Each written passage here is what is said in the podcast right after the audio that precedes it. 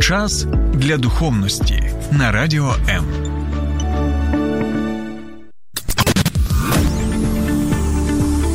Біблія під іншим кутом. Програма сторінками Біблії з пастором Сергієм Наколом. Доброго дня, друзі. Сьогодні День захисників і захисниць України. Тому я щиро вітаю усіх наших хлопців, усіх наших дівчат, які знаходяться як на лінії фронту, які знаходяться зараз в своїх частинах, кожен на своєму місці. Я вас вітаю. Друзі, ви просто неймовірні. Ми пишаємося вами.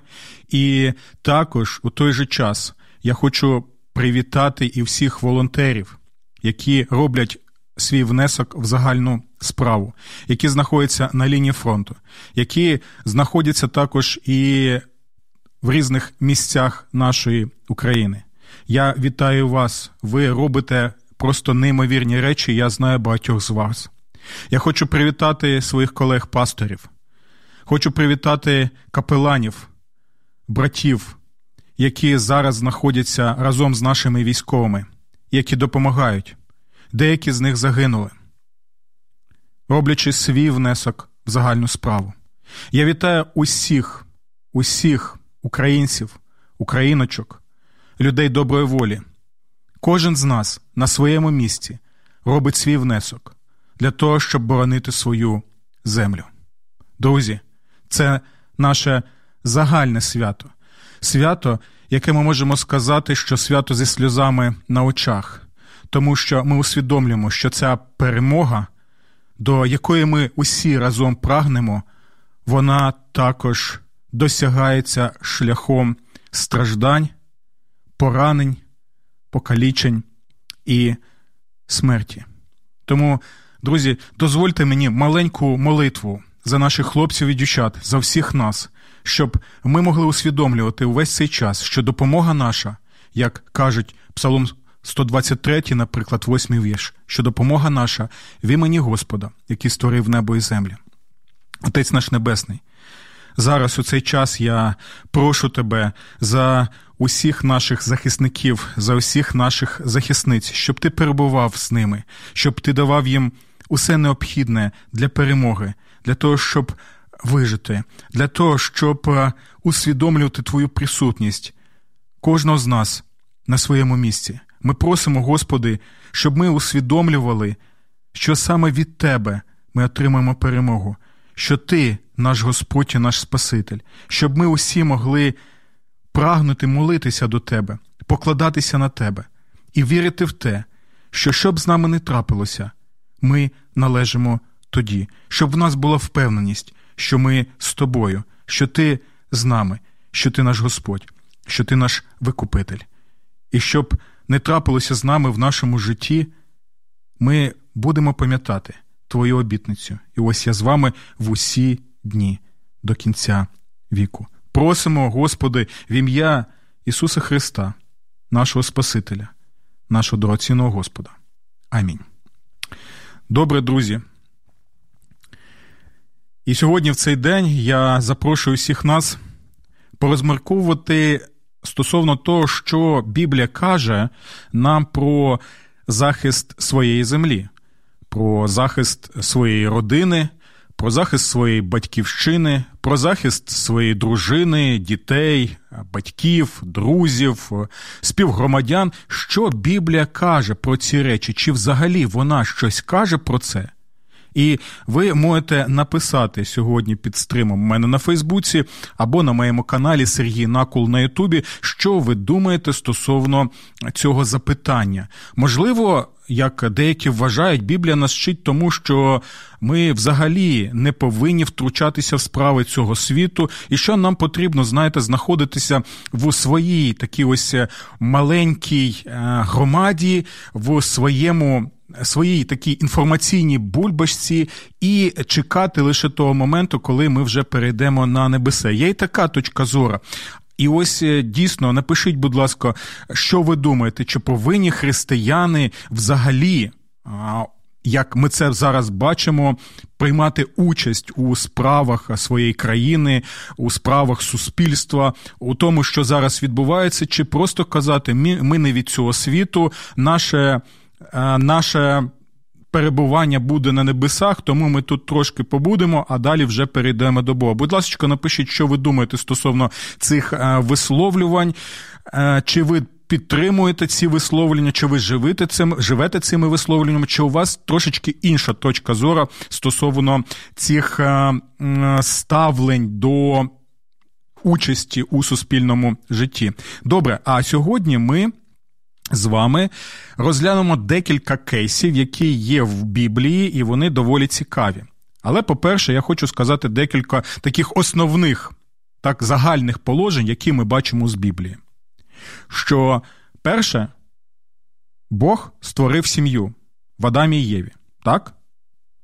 І задум Бога для людства це саме сім'я, мішпаха на євриті. І він хотів, щоб е, усе, усе людство було однією великою сім'єю і піклувалося один про одного, мотивувало один одного для того, щоб служити Богу і служити людям. Ось чому навіть для Адама і Єви, наших прабатьків, заповіді були актуальними. Які заповіді? Які показує нам і Господь Ісус Христос. Дві найголовніші заповіді: любити Бога і любити ближнього. Так? Але ми знаємо, що, на жаль, ми живемо по інший бік реальності. Що я маю на увазі, ми живемо вже в світі, де є гріх. В світі зруйнованому гріхом і спотвореному гріхом. А це означає, що і людство, як одна велика сім'я, яку Бог створив, вона також спотворена, дефрагментована і в той же час має усі наслідки гріха в відносинах між людьми, між народами і е, також між різноманітними групами людей в суспільстві. Це реальність, яку ми бачимо і відчуваємо на власній шкірі. В той же час. Незважаючи на спотворення нашого суспільства і руйнування нашого суспільства гріхом, Бог що робить? Бог усе робить для того і закликає на святому Писанні, щоб люди, які є відповідальними за свої сім'ї, наприклад, чоловіки, так, були відповідальними перед Богом і перед людьми, яким чином? Тим, що вони зобов'язані і покликані Богом піклуватися про свою дружину піклуватися про своїх дітей, піклуватися про своїх батьків, піклуватися також і про інших людей, які є в твоєму колі оточення. Це важливий аспект. Бог покладає на нас, на представників сімей, цю священну відповідальність. Бо коли ми піклуємося і захищаємо своїх дружин і дітей, тим самим ми втілюємо ці Христові заповіді, які саме, повторюю, любити Бога, тобто коритися то тій настанові, які він надає, і любити ближнього тим, що ми втілюємо і піклування, і захист своїх родин. Це наше невід'ємне право, і це те, що Бог очікує від нас обов'язково. Ви помітили, друзі, що незважаючи на те, що Змій на початку почав спілкуватися з Євою, так, і звабив спершу Єву, тим не менш, чомусь Слово Боже каже, що відповідальний за гріхопадіння є Адам. Чому? Тому що в той час, коли Змій підійшов до Єви і почав спілкуватися, ми в контексті можемо побачити, що Адам там знаходився. Але, на жаль, перший Адам він нічого не зробив для того, щоб захистити свою дружину, використати своє Богом дане право для того, щоб підійти до цього змія, схопити його за пельку і сказати: Слухай, ану пішов звідси, або давай спілкуйся зі мною. На основі того, що Бог нам заповідує, так сказав Бог. І ось ми можемо побачити навіть в першому цьому кейсі, що, на жаль, одна з проблем гріхопадіння було те, що Адам, так, якому Бог дав право захищати свою дружину і піклуватися про неї, а надалі піклуватися і про усіх своїх дітей. На жаль, Адам що робив? Він був невідповідальний в цих речей, і він що? Він не виступив для того, щоб захистити свою дружину. Це вже і є перший такий ось кейс, в якому ми можемо побачити, яким самим чином що відбувається, коли ми не користуємося цим Божим правом. До речі, хочу нагадати, що Слово Боже показує не лише про відповідальність чоловіків захищати своїх дружин, дітей, батьків і так далі, а це стосується також і представників влади, тому що, наприклад, п'ята заповідь шануй батько свого і матір. Е, у багатьох випадках так розглядалася християнськими різноманітними течіями і традиціями, як не лише те, що а, пови... не, не лише вона стосується. Батьків, так, батька і матері в конкретній родині, а це також стосується і представників влади, які повинні піклуватися про людей, так, піклуватися про людей як батько і мама. Ось чому в Слові Божому вони навіть називаються батьками і матерями. І один такий кейс ми з вами розглянемо цікавий про Дебору і Варака, так, з книги суддів. Бо там, наприклад, в книзі. Суддів в пісні Дебори і Варака там навіть є, знаєте, такий вірш, де кажуть, що я стала матір'ю Ізраїля. Так, тобто вона усвідомлювала разом з бараком, воєначальником, вона усвідомлювала, що вони повинні піклуватися про свій народ, Богом даний народ, Богом даний землю, як хто, як тато і мати повинні піклуватися про своїх дітей. Як чоловік повинен піклуватися про дружину і про своїх дітей, і про своїх батьків. Тобто, ви можете побачити, що ось ця концепція захисту відповідальності в захисті і піклуванні, вона вкорінена з самого початку в Біблії. І давайте також розглянемо ще один кейс, який пов'язаний саме з покликанням Божим.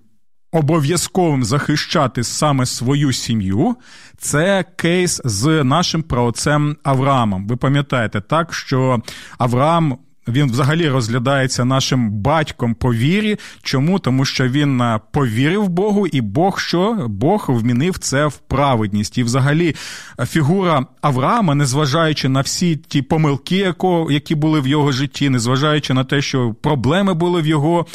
Е, сім'ї і зробив він багато помилок разом зі своєю дружиною. У той же час він є моделлю людини, яка покладається на Бога, і в деяких випадках людина, яка що?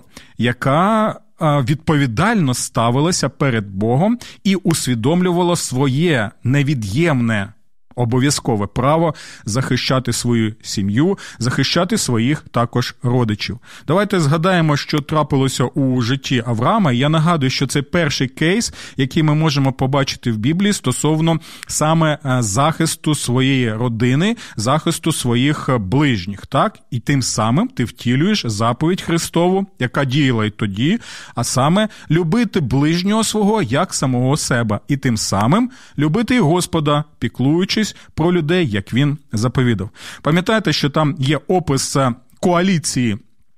Е, військової коаліції декількох царів, таке, знаєте, своєрідне ОДКБ, можна так е, висловитись того часу на на древньому, на стародавньому ближньому сході. Так, і ось ця коаліція царів, вони що робили? Вони зібралися для чого? Для того, щоб наплювати на кордони, наплювати на міжнародні закони на міжнародні відносини наплювати, наплювати на право людей е, знаходитися в мирі. І що вони роблять?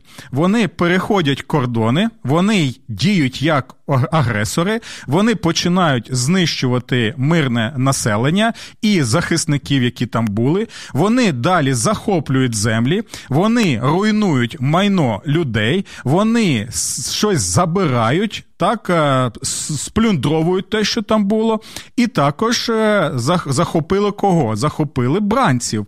Жінок захопили, дітей захопили, чоловіків захопили, щоб ті всі люди, що служили їм і були рабами, тобто е, були невід'ємною частиною ось цієї системи агресорів, ось системи гнобителів, які і використовували свої військові ресурси для того, щоб е, будувати ось саме таку безбожну систему, яку ще більше спотворила відносини між людьми.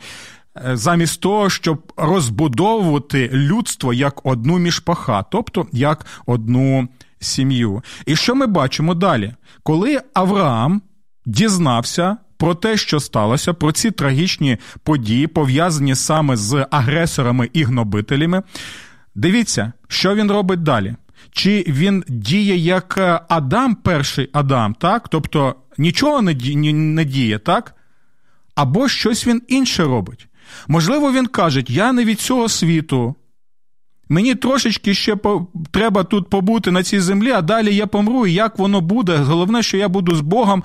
Або, можливо, він каже, ми не можемо нічого робити, тому що ну, нам не потрібно взагалі мати справи з цим світом. Або він каже, я не можу взяти в руки зброю, тому що ну як це я буду використовувати цю зброю проти інших людей? Ні, Авраам цього не робить. Авраам як, і отут цікавий кейс, Авраам як батько свого клану. Так, і в той же час він е, був представником влади, тобто він був одночасно і батьком, е, буквально так, у той же час він е, був ну буквально в якому сенсі, не тому, що він народив дітей, у нього дітей не було, а в тому плані, що це це все розглядалося як одна велика сім'я. Навіть люди, які там служили, вони були невід'ємною частиною цієї сім'ї.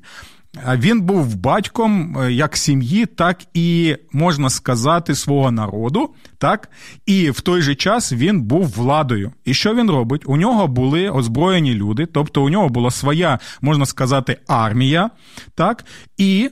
Що він робить з цією армією? Він йде для того, щоб воювати з цією військовою коаліцією.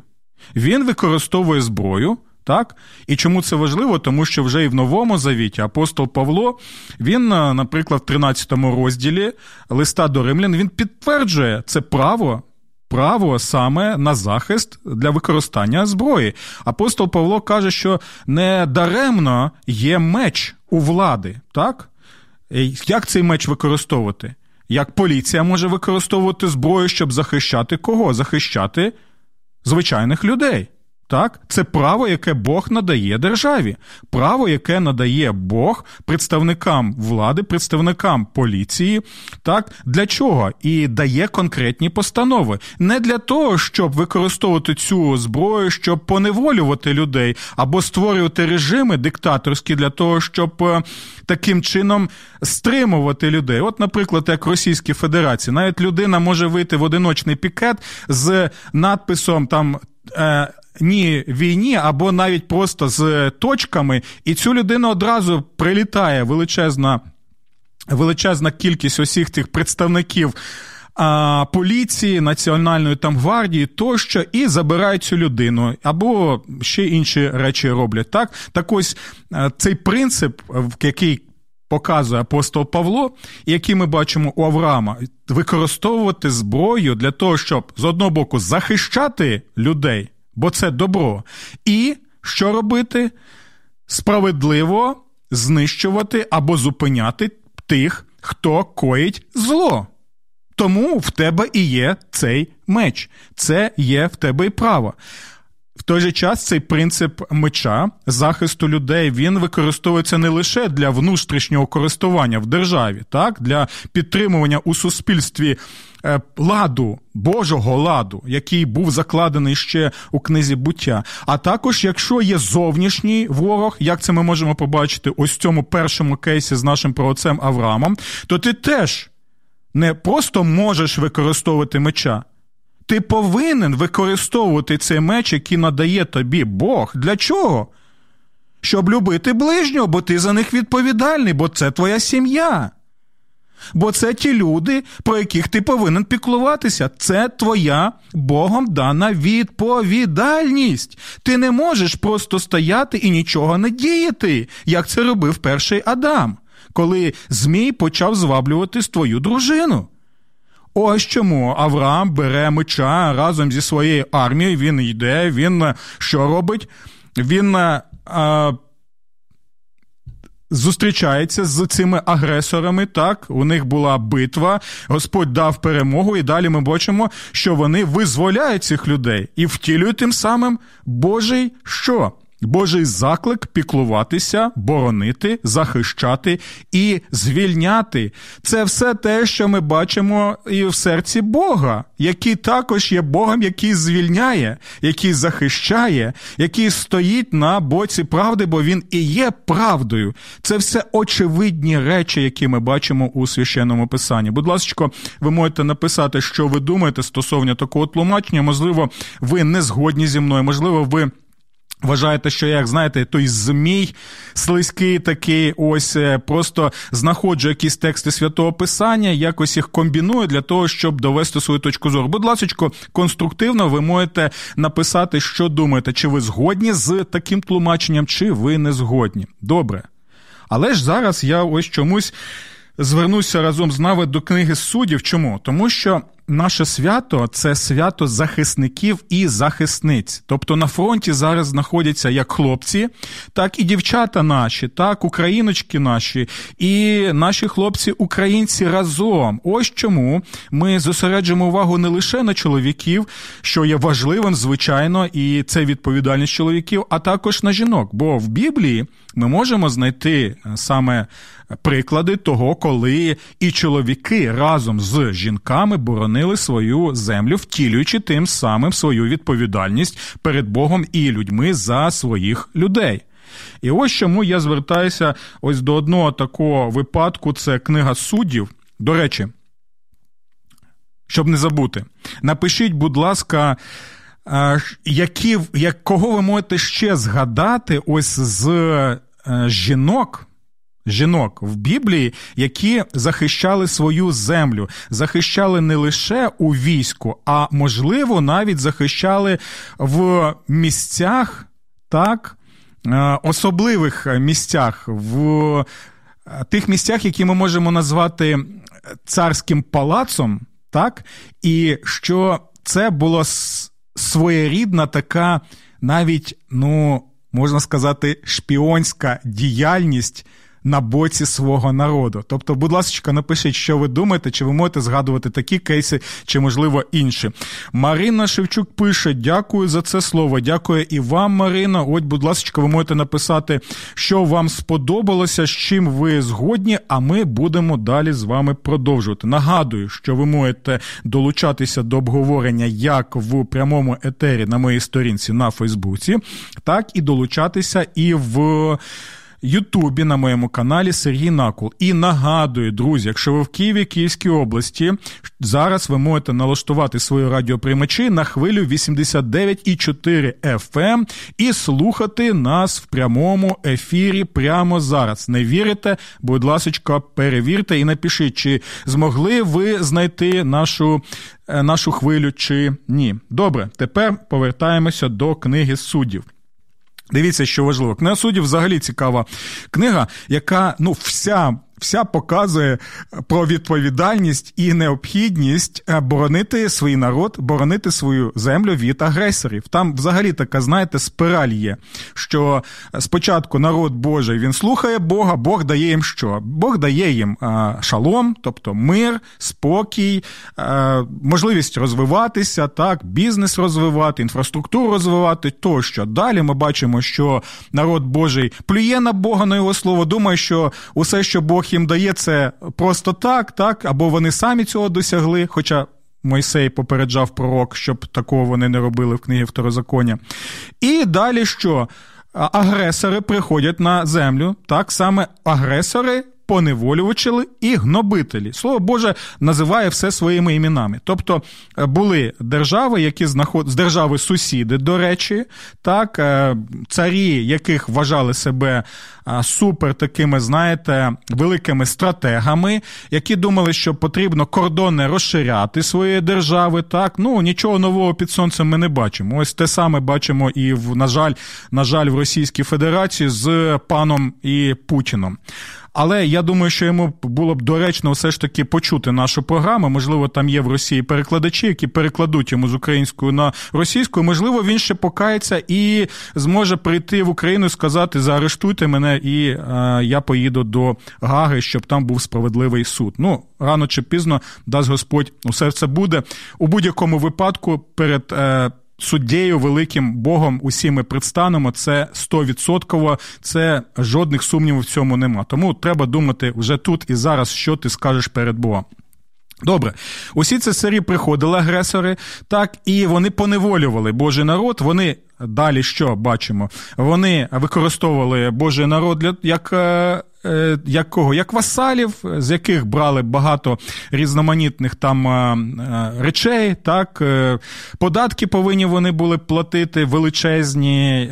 Була також там демілітаризація. Так, я вже нагадував про це, але знову нагадаю, що ця політика демілітаризація вона не нова, вона ще в Біблії описана. Тобто у народу Боже не було металевих виробів, вони повинні брати їх в борг для того, щоб навіть в сільськогосподарському цьому бізнесі, якось їх використовувати. Е, і, звичайно, в них не було е, жодної зброї, ні мічів, ні списів, ні так далі, бо це була демілітаризація. І далі ми бачимо, що народ Божий волає до Бога, і він дає їм саме визволителів захисників, ось цих е, суддів. Так?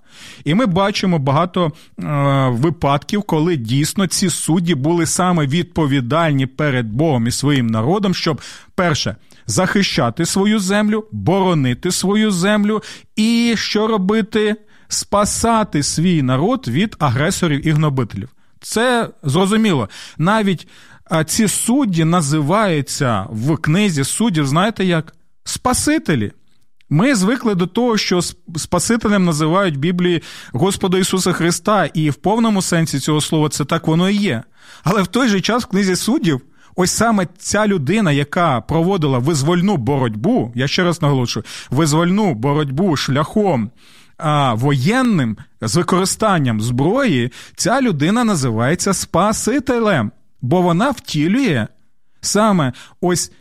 Той заклик обов'язковий піклуватися і захищати свою сім'ю, свою родину свій народ, свою землю від агресорів і гнобителів. Богу не подобаються агресори і гнобителі. Жодним чином, тому що Бог не агресор і Бог не гнобитель. Бог не любить рабство. У тому сенсі, якого ми бачили в Єгипті, наприклад, або в Вавилоні, або в Асирі, або в інших місцях. Ні, Бог наш, Бог визволитель. Він визволяє, він рятує і він захищає. Це його природа. Пам'ятайте про це, і про це ми багато згадували також і в книзі Псалмів. Напишіть, будь ласка, що ви думаєте стосовно того, що ми з вами вже розглянули. І ось тепер трошечки про. Дебору і також Барака. Чому обрав саме цей кейс? Тому що тут ми можемо побачити жінку, і чоловіка, але ще що цікаве, друзі. Ми тут бачимо чоловіка, генерала армії, так, ізраїльської. Але в той же час ми бачимо. І Дебору, вона була суддєю, перекладається її, її ім'я, до речі, бджола, і вона жала, могла жалити як бджола. Але там була ще одна жіночка Яїл. Так, ось чому це ще й цікаво, що і про чоловіка, і про жінок, про захисника так, і про захисниць. І е, ми бачимо наступне: тут є опис у четвертому розділі книзі суддів, що у агресора була величезна армія, і в нього були усі, знаєте, такі технологічні розробки, такі родзинки військові, які він використовував. Там у нього було 900 залізних колісниць. Просто уявіть, 900 залізних колісниць це еквівалент, я думаю, що сучасних танків. Так, тобто, ну що ти можеш що ти можеш протиставити ось цій навалі? Так, ну це те саме, що ми бачимо власними очима, до речі, з, з лютого місяця. От і там ще опис є того, що було у, у цього агресора, але незважаючи ні на що, ми можемо побачити, що Господь використовує захисницю Дебору, і він, і він використовує також і. Е, барака генерала для того, щоб народ Божий зміг одержати перемогу. Ми далі бачимо у четвертому розділі опис саме того, як вони боронять свою землю з мечем зі зброєю в руках. Господь надає їм перемогу на полі битві, і це ще раз доказує, друзі, і попереджає, що у тебе може бути 900 плюс колісниць залізних, або величезна, або друга армія світу. Але якщо, якщо Бог на боці скривджених і скривдженої держави, то не можеш ти покладатися на усю цю величезну кількість зброї. Бог може затьмарити тобі очі, і твій розум буде потьмарений. І це Божа обітниця. Твій розум буде потьмарений, ти будеш жити в інтоксикації своїх фантазій разом з тими людьми, які тебе оточують у, знаєте, такі ось реальності штучні, яка створена між тобою, і ти будеш знищений Богом через різноманітні засоби, які він використовує в нашому житті і в наших реаліях життя. Так, це Біблія, вона попереджає нас про ці речі. І Далі, на що я хотів звернути увагу, так, ми бачимо генерала Барака, так, і ми бачимо Дебору, захисника, захисницю. А далі ми бачимо ще одну жіночку, Яїл, про яку згадується тут. Бо коли генерал армії агресорки він втікає з поля битви і думає, що все, він зможе відійти на безпечну відстань там, а можливо, далі вже зібрати знову нову армію, так і далі знову свої речі робити, огидні, агресорські, то ми бачимо, що він зустрічається з цією жіночкою Яїл. Заміжня жіночка, нічим не примітна. Але далі ми бачимо, що цю жіночку називають в Божому Слові благословенною серед жінок. Ви почули? Благословена вона серед жінок. Її прославляють цю жіночку. І це важливий момент, що ми теж можемо е, прославляти героїв, так, і героїн наших, так, якщо ми дійсно бачимо, що вони на стороні добра, на Божій, на Божому боці, і вони дійсно виборюють е, свободу своєї сім'ї або своєї держави. Ми бачимо, що її називають благословеною серед жінок землі, тому що коли Е, вона зустрічає цього генерала армії агресорки. Вона дає йому е, спеціальний напій. Він був втомлений, і коли він випив цей напій, він заснув. І що робить ця тендітна жіночка, благословена поміж жінок землі? Вона бере кілок, так, який використовувався. Знаєте, от як є у нас е, намети туристичні, отак у них були великі намети і були великі такі кілки. Вона бере цей кілок, вона бере молот своїми тендітними е, ручками. І що робить? Вона вбиває цей молот в голову а, цьому воєначальнику. Так, звали його Сісера. І ось за це вона благословена. І вона також е, вважається жінкою-захисницею разом з Деборою і разом з генералом Бараком. Ось, друзі, те, що я хотів сказати вам стосовно ось. Подібних кейсів. І ще хочу вам трошечки почитати з п'ятого розділу пісню. Пісню Дебори і Варака. По-перше, ця пісня показує, що нема нічого поганого тоді, коли ми отримуємо перемоги, так, і ми радіємо цим перемогам над е, армією агресора, над армією гнобителя, який поплюжить Божі закони, і який поплюжить закони людські, який поплюжить закони міжнародні. Так? Отакі, отакі пісні, і це не єдина пісня. Взагалі рекомендую вам перечитати книгу суддів. Вона показує, що радіти це нормально, коли є перемоги у таких випадках. І далі ми ще декілька речей цікавих можемо побачити в цій пісні, і ви можете написати, що ви думаєте, згодні ви з цим чи не згодні. Але я наголошую про це, що ми знову і знову, знову і знову читаємо Боже Слово. Дивіться. Заспівали Дебора та Барак пісню такого змісту за те, що в Ізраїлі повстають вожді, і народ добровільно підіймається на боротьбу. Благословіте Господи. Почули?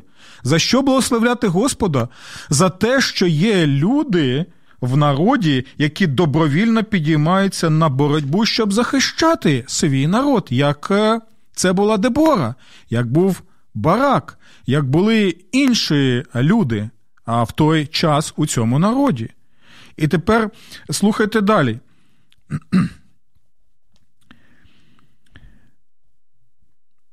Дебора, адже я стала матір'ю в Ізраїлі. Почули ці слова? Пам'ятаєте те, що я на початку нашої програми казав вам, що е, ті, хто в нашому випадку там президент, представники влади, яких ми обираємо, так, вони повинні піклуватися про свій народ як батько і як матір, усвідомлюючи органічний зв'язок з своїми людьми, з своїми співгромадянами. Ось чому Дебора каже: Я стала матір'ю Ізраїля так не в фізичному сенсі, звичайно, але що я піклуюся про Ізраїль як про своїх дітей. Я усвідомлюю, що ми пов'язані органічно разом з ними. І таким чином це і нагадування і нашим представникам влади, яких ми обираємо шляхом виборів і голосування демократичними засобами, які прописані у нас в Конституції. Пам'ятаємо про ці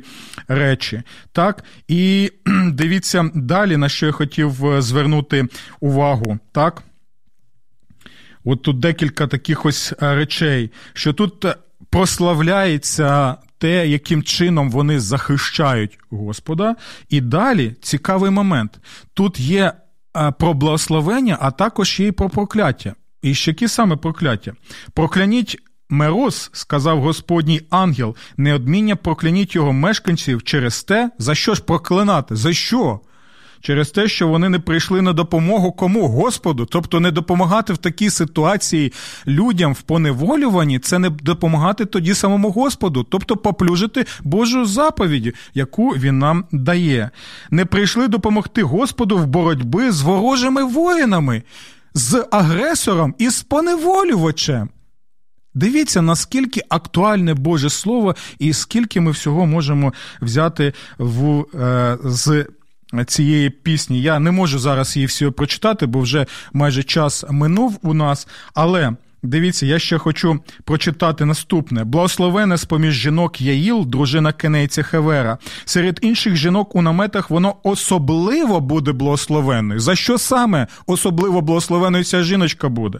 Він попросив води, а вона дала молока. У часі витязів піднісла йому вершки, свою ліву руку простягнула до кілка, а в свою правицю взяла молоток робітника. Вона молотком вдарила сісеру і розбила йому голову. Наскрізь пробила його скроню. Він звалився до її ніг, впав і лежить, до її ніг схилився і впав. На тому місці, куди поточився нещасний, і помер.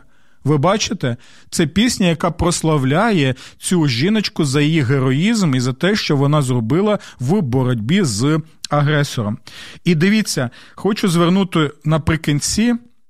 Вашу увагу на висновок. Це 31-й вірш 5-го розділу. Це останній вірш цієї пісні. Слухайте уважно, це підсумок всього такий кінець усіх твоїх ворогів, Господи. Почули? Такий кінець усіх твоїх ворогів, Господи. Хто вороги Господа? Усі агресори і усі поневолювачі це вороги персональні Господа. Розумієте? Це не лише вороги. Ізраїля це не лише вороги усіх інших там народів, яких поневолювали і знущалися над ними, вбивали, знищували. Це персональні вороги самого Господа. Ось чому рано чи пізно Господь знищує такі системи і знищує таких ворогів. Про це нам пророчить і це Боже Слово. І далі впевненість, яку ми можемо бачити, бати в Богові і в Господі Ісусі Христі. А ті, котрі тебе люблять, почули? А ті, котрі тебе люблять, це заповідь любити Господа. Так, пам'ятаєте, про що я на початку казав? А ті, котрі тебе люблять, уподібняться сонцю, коли воно сходить в усій своїй силі і після цього край мав спокій 40 років. Добре, друзі, дякую вам за вашу увагу, і я ще очікую від вас ваші коментарі, е, ваші доповнювання і ваші інші приклади, які ви можете навести. А час вже спливає. Тому знову хочу привітати вас зі сльозами на очах з цим святом е, захисників і захисниць України і нагадати, допомога наша в імені Господа що створив небо і землю. Пам'ятаймо, молімося, донатимо, підтримуємо і віримо в перемогу. Всього вам доброго, до нових зустрічей. Сподобався ефір? Є запитання або заперечення? Пиши радіом.ua